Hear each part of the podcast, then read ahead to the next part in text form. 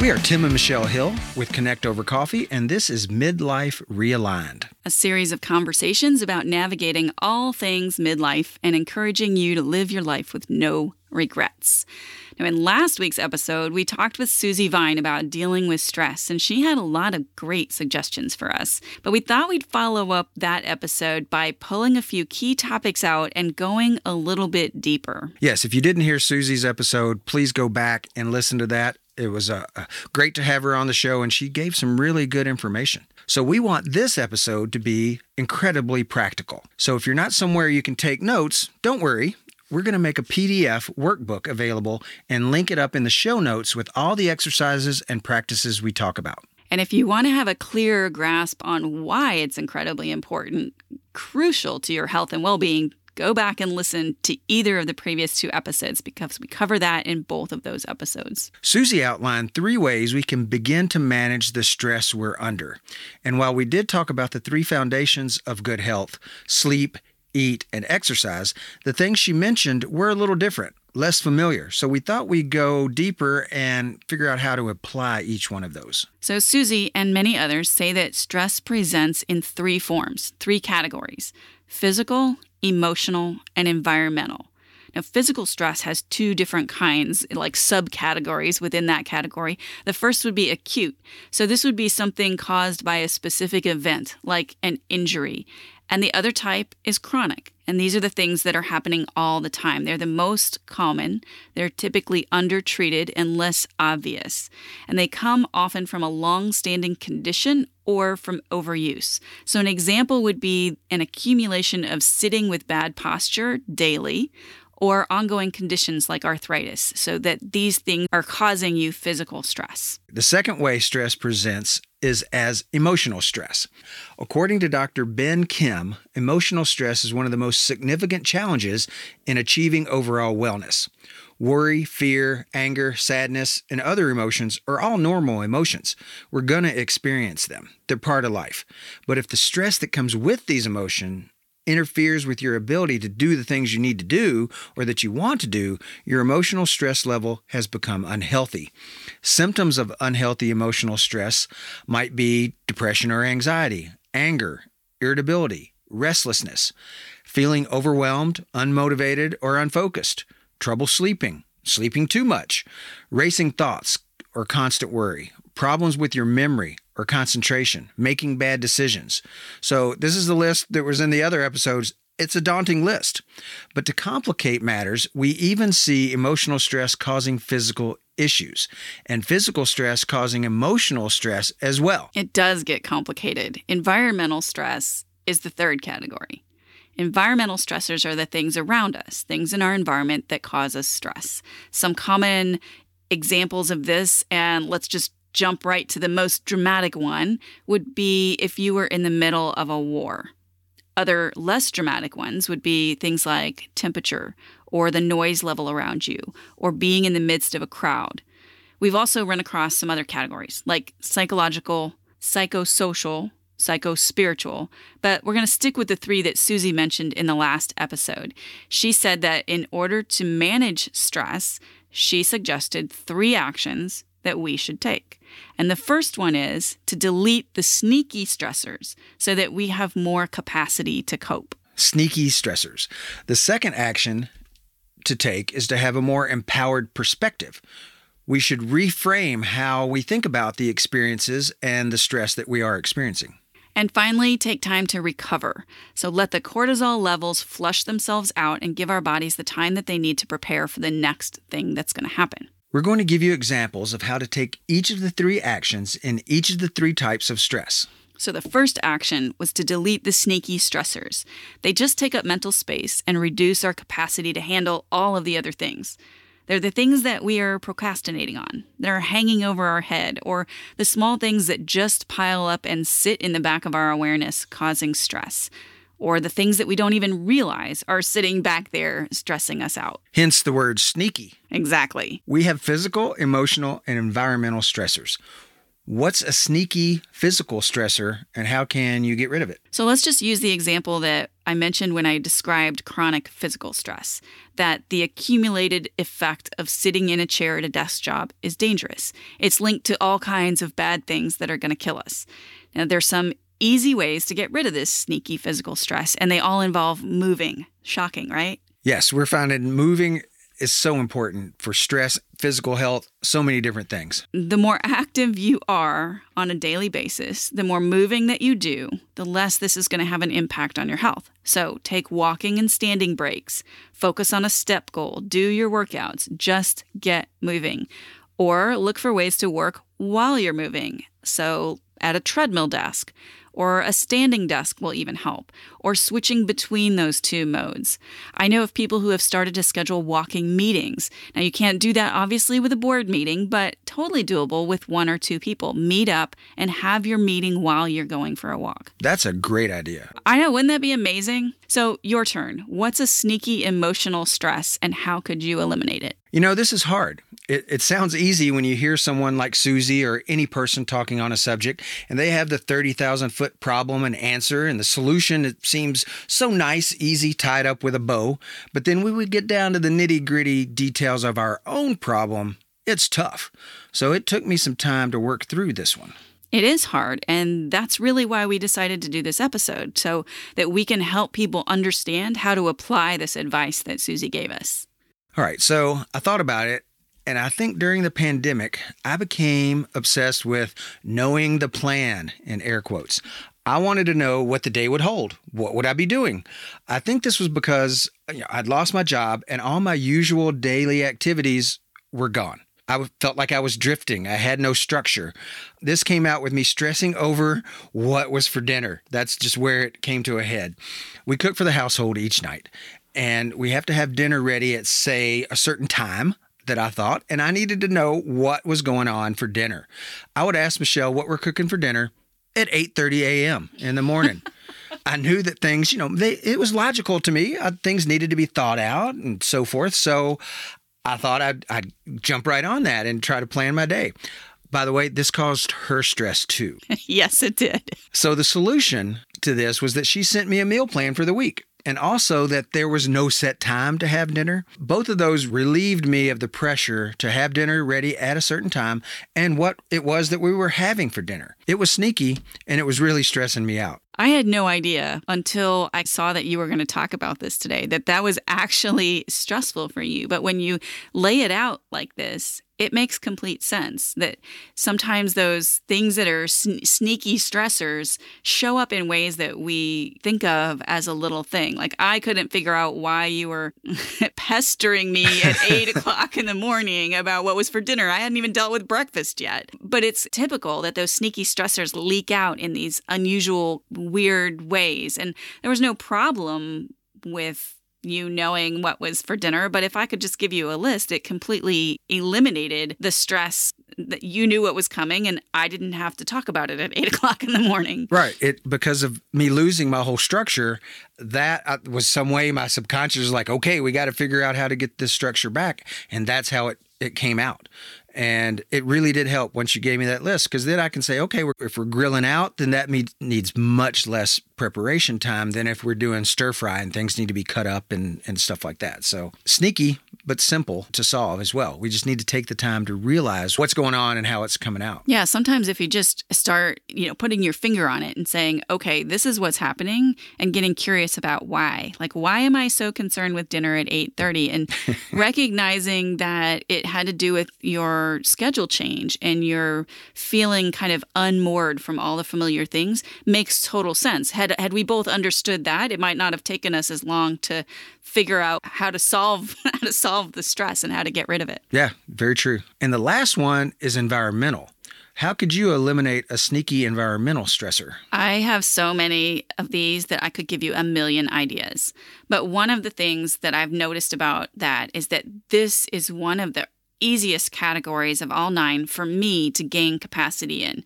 And I think it also highlights that there's crossovers. So let's talk first about the crossover idea.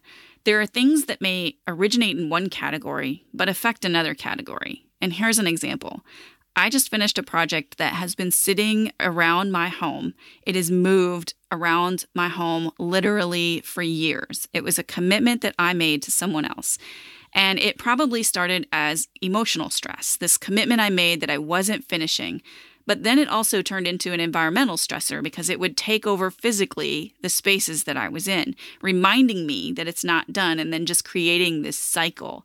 But now that it's finished, I'm emotionally free of it, but my space is also free of it. Man, crossovers can be a double whammy, but when you solve them, it's a two for one. That's true. It took two of those stressors categories out of my background, just hanging out there, making me feel bad.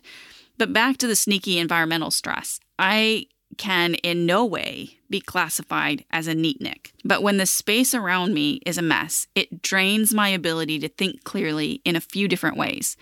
I know I need to clean up, and probably in my case, I also know that there is some major organization that needs to happen because it shouldn't be getting like that. So I have this stress that it needs to be done, and I have the stress that the visual clutter just affects my thinking. I used to do major purges of stuff pretty frequently.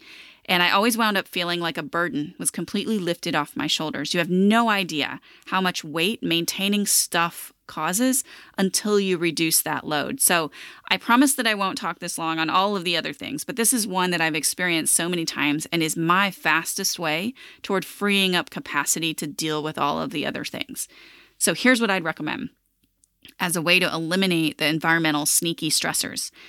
Take 15 minutes a day and begin to tackle either cleaning up, organizing, or purging items from your space, whichever will be most impactful for you. Whichever you choose, reducing the physical chaos around you and your environment will help you more than it seems like it should. All right, I'm going to go now clean my desk off. you know, and sometimes it's to me, if it's a a messy environment that makes sense, it's okay. It's the ones that just accumulate that don't make sense. And what I, I thought about that was when you have kids and they're younger and, you know, there's toys out or there's, you know, Legos out, that makes sense because you have young kids and they're playing with it as long as they put it up afterwards. But even when it, they don't put it up, it's still okay. That's not exactly what we're talking about until you step on one of the Legos on your feet and you let out a howl because it's very painful. Well, I think that when, I mean, thinking back to the time when my son was a toddler, and we had train tracks everywhere. He was totally into the whole Thomas the Train wooden track thing. And he would build these elaborate tracks. And it absolutely could affect if we had a track that was sitting out there for a week and I was stressing about some things at work and I was working, he would do it in the, at that point, we were working and playing in the same room. And if I was feeling stressed at work, having that kind of a thing that I was constantly having to step over or just see in my environment if he, if we cleaned it up it would free up. It was a sneaky stressor. And so, even if it's things in your environment that should be there, if you need some extra capacity, cleaning up your environment is one way to just get kind of a, a jolt of that extra capacity to, to, deal with it for the other things. Right. If your kid's already 22 and the Legos are still out, well, that's a problem. That's a problem. yeah. It is really interesting to figure out those things that are leaching our capacity to deal with stress. And when we get rid of them, we have so much more ability to cope with all of the other things that happen.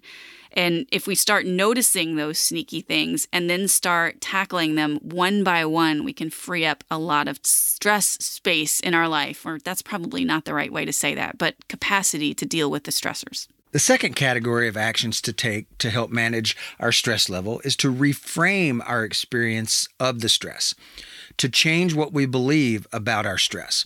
Here's an example with physical stress. So, when you experience fear of, for example, speaking in front of people, you have physical symptoms. Your heart rate increases, your breathing becomes shallow, you start sweating.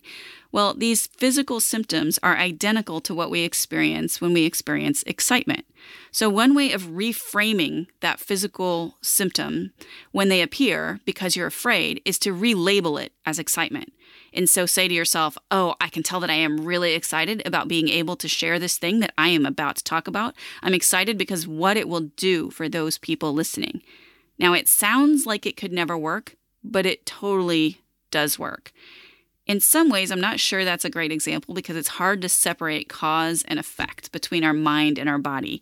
And the example that you were going to give for this, we decided was actually more emotional. So let's share that one too. It will just be a bonus extra emotional reframing. Yeah, so you get the bonus. I think of the word yet and it can be very powerful here and other places as well. But let me let me explain that. A few months ago, I wanted to get back in shape. I'd put on some weight and really gotten stiff and sore. I lost flexibility. I used to travel a ton and I got lots of walking in. I worked out in the evenings in the hotel. And then when I lost my job, I stopped traveling for work and my schedule shifted and I didn't walk as much. I didn't have a hotel fitness room. I searched for online and I tried a few online programs. Most were 25 year old fitness models, and I couldn't do what they were doing. But I tried, but I couldn't. Let's just say I aged out of that demo a few years ago. but I did settle on DDP Power Yoga, Diamond Dallas Page. It ain't your mama's yoga, as he says. I liked it because he's a former pro athlete and pro wrestler. He's actually 10 years older than me. So I got into the program. When it started, I was still not able to do some of the things he was doing, not able to bend over as far and stretch or hold that plank as long as he wanted us to, that type of thing. And I was getting frustrated and stressed. And I thought I was doomed again because I could not do all the things. But he gave modifications. He said, do what you can where you are, things a little bit less than he was doing, you know, so just drop down a level. He says, You're not where you want to be yet, but keep on doing it and you will get there. That one little word, yet, made me feel so much better. It relieved my stress about my ability. I was able to reform it from I can't and I never will be able to do that to I'm not able to do that yet, but I will be able to do that later. It's fascinating how just shifting our perception can make such a big difference. My example on reframing emotional stress is from a presentation which we watched recently by Michael McCrae. And he was talking about conflict because that's what he does. He's a conflict specialist. He talked about that we all tend to understand conflict as this horrible thing to be avoided at all costs. And he suggested looking at it instead as simply an opportunity to change or improve something. So, Tim, if you and I fight about something, not that that would ever happen. No, never. No, never. Instead of getting all wound up in it as a win lose situation, what if instead we engaged with it with curiosity and we looked at it and said, huh, so we're fighting about this thing. There's obviously something here that either needs to be fixed or improved. So, what is that thing? How could we improve it? What's the problem that we need to solve? And that is an attitude of curious problem solving and is a completely different approach to a conflict or a fight that we're having that than most people take. It completely changes the emotional atmosphere. Absolutely. It, it changes the atmosphere, but it also will, therefore, change the outcome. Yeah. And it turns people from being adversaries into being a team. Like, how can we fix this? Right. Again, it's just changes the outcome because of the way we're looking at it. Instead of a I win, you lose, it's we both win if we work at it type. Yeah. So environmental is next. How could we reframe our experience of an environmental stress? In this case, I think reframe can be switched to eliminate or minimize. For instance, I like to go to work in local independent coffee shops. It gives a change of scenery that can help with inspiration and reflection, plus, it has the bonus access to great coffee. However, at the same time, they can be busy. Loud chatter, temptation to overlisten to other people's conversation. As good as the coffee is, grinders and espresso machines are loud. That can cause me to lose focus and not be productive, which causes stress from the environment and the fact that I'm not getting my tasks done. So, what can I do? I can use noise canceling headphones or earbuds that will limit the noise and also the ability to eavesdrop on the interesting conversations around me. I can visit the coffee shop at off rush times so there's not as much crowd or not as much noise. I can get my coffee to go, stay there for a little bit to get the reframe benefit of a different scenery situation, and then go to work at a more quiet place like a park or a library. So, being able to change the environmental stressors is a great way to get rid of them. Those are some really good options for eliminating the not very sneaky stressors and those loud coffee gadgets. I do know of one way that I reframe coffee shop noise that I hadn't really thought about this until you brought it up. Background noise is really difficult for me. It might be more difficult for me than it is for you. I am really easily distracted by conversations, by a television, or even music with lyrics will do it for me sometimes. It, it just brings me into the story of whatever I'm listening to. Mm-hmm. So if I need to concentrate, particularly while I'm writing, and I'm in a loud coffee shop and I'm getting distracted, instead of viewing it as a distraction, sometimes what I do is I think about it as a fuel source. It's the buzz, the energy, and the vibrancy of community, of the human experience. And that becomes fuel for my creativity and my writing instead of a drain. We have a remarkable ability to choose how we perceive things and how that will then affect our bodies. You know, that's really fascinating because we have the same environmental stressor, the loud chatter, coffee shop, all that, but we both reframed it in a different way that was good for us. The idea of reframing something is um, is unusual for us. We don't think about the idea that how we think about the thing affects how we experience it.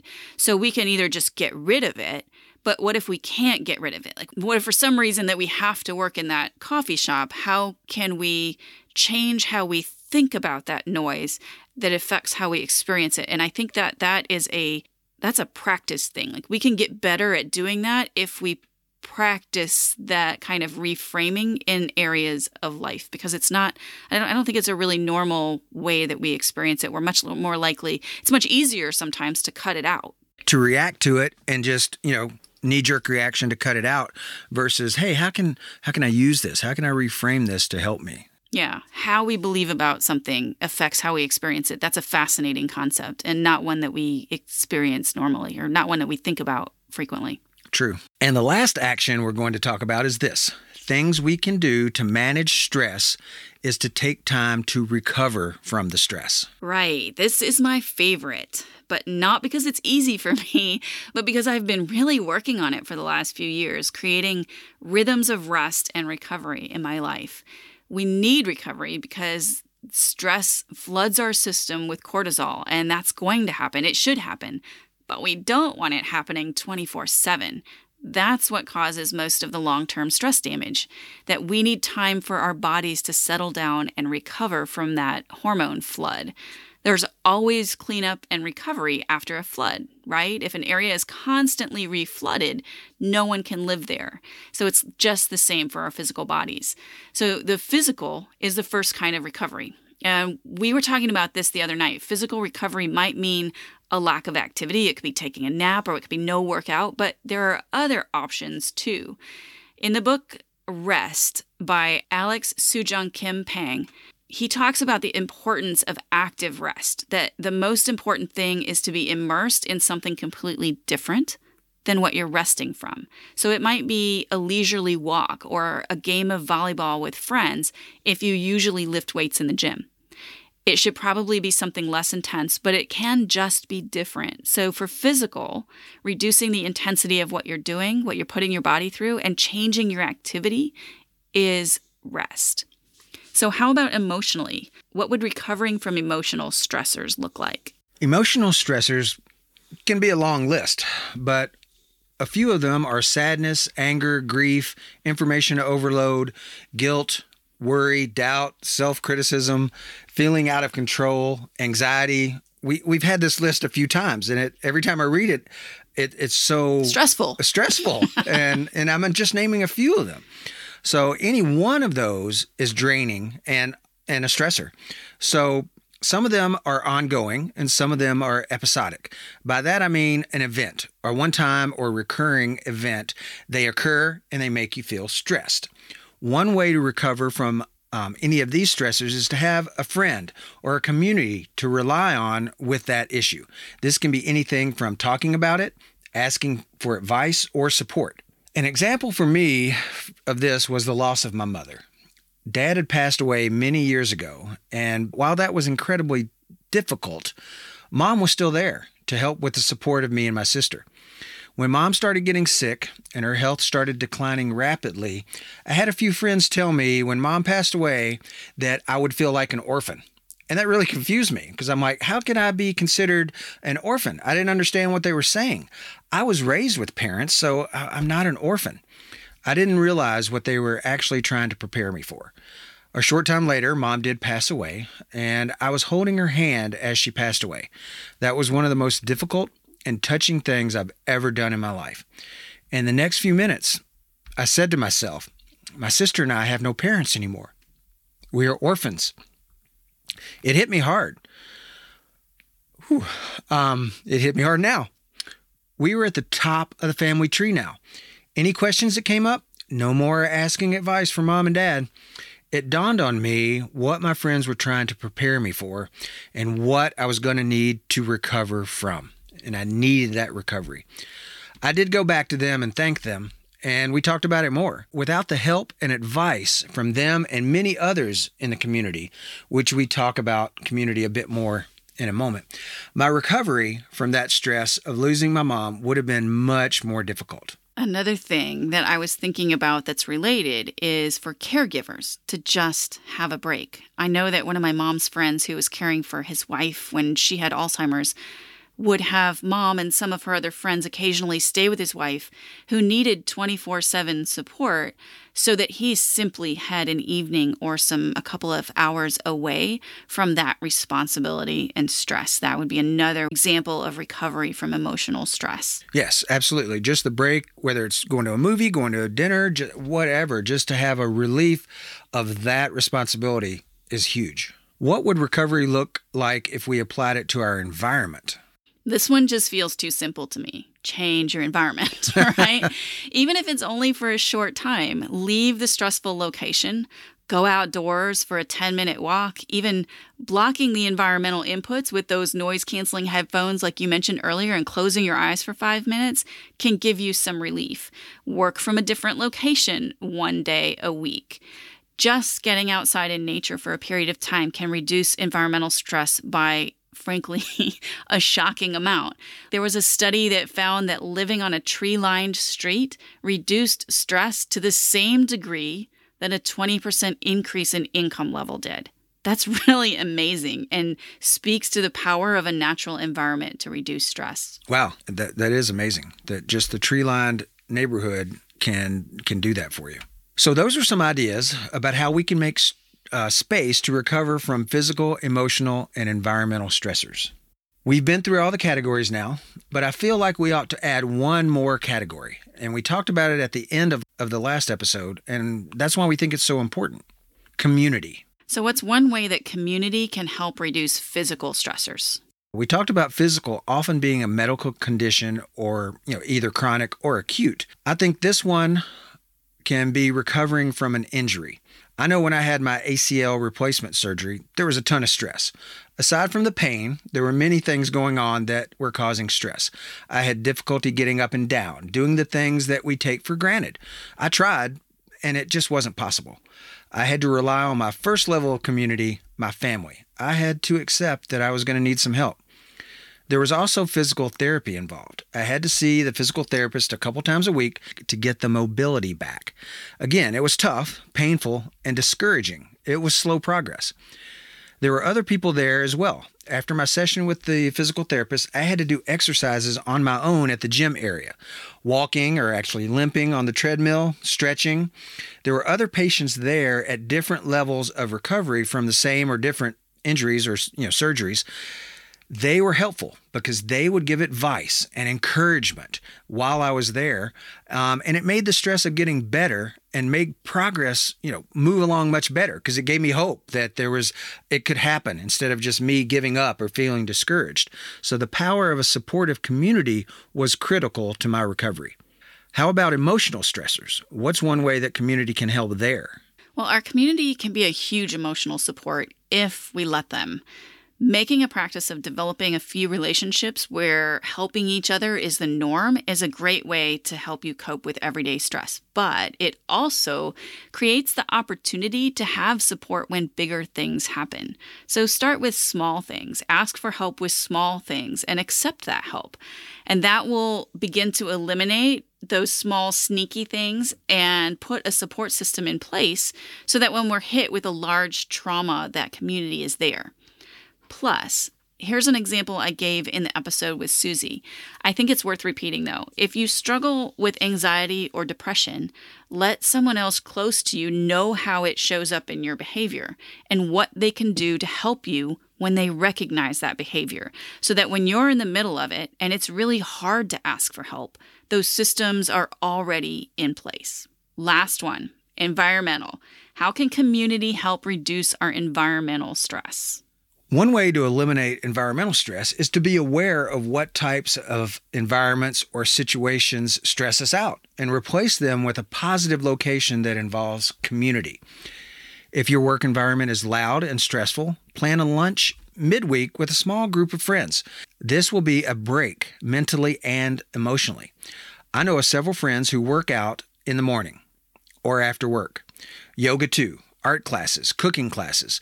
This is a different group of friends than their core friends and family. It gives a fresh perspective on things too. A very powerful community that can affect your environmental stressor is your faith community. Going to church, feeling the power of your faith with others can relieve your stress and recharge your energy. Most have a super system of uh, small groups and support that can really make your life feel elevated. Any of these can help you adapt and deal with different areas of stress in your life.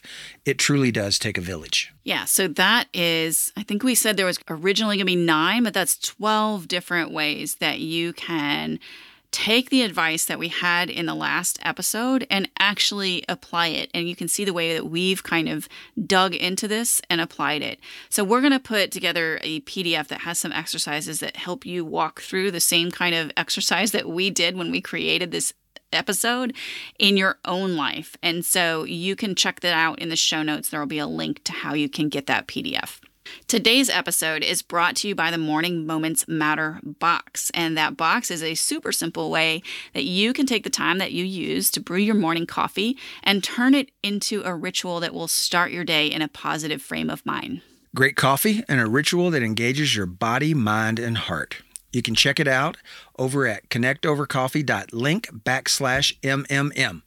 Thanks so much for joining us on this conversation. We hope you heard something you can put into action today to help you make the most of your moments. If it did help you, I want you to think of someone right now who would benefit from this conversation about stress busting ideas and then share this show with them. Until next time, stay caffeinated, y'all.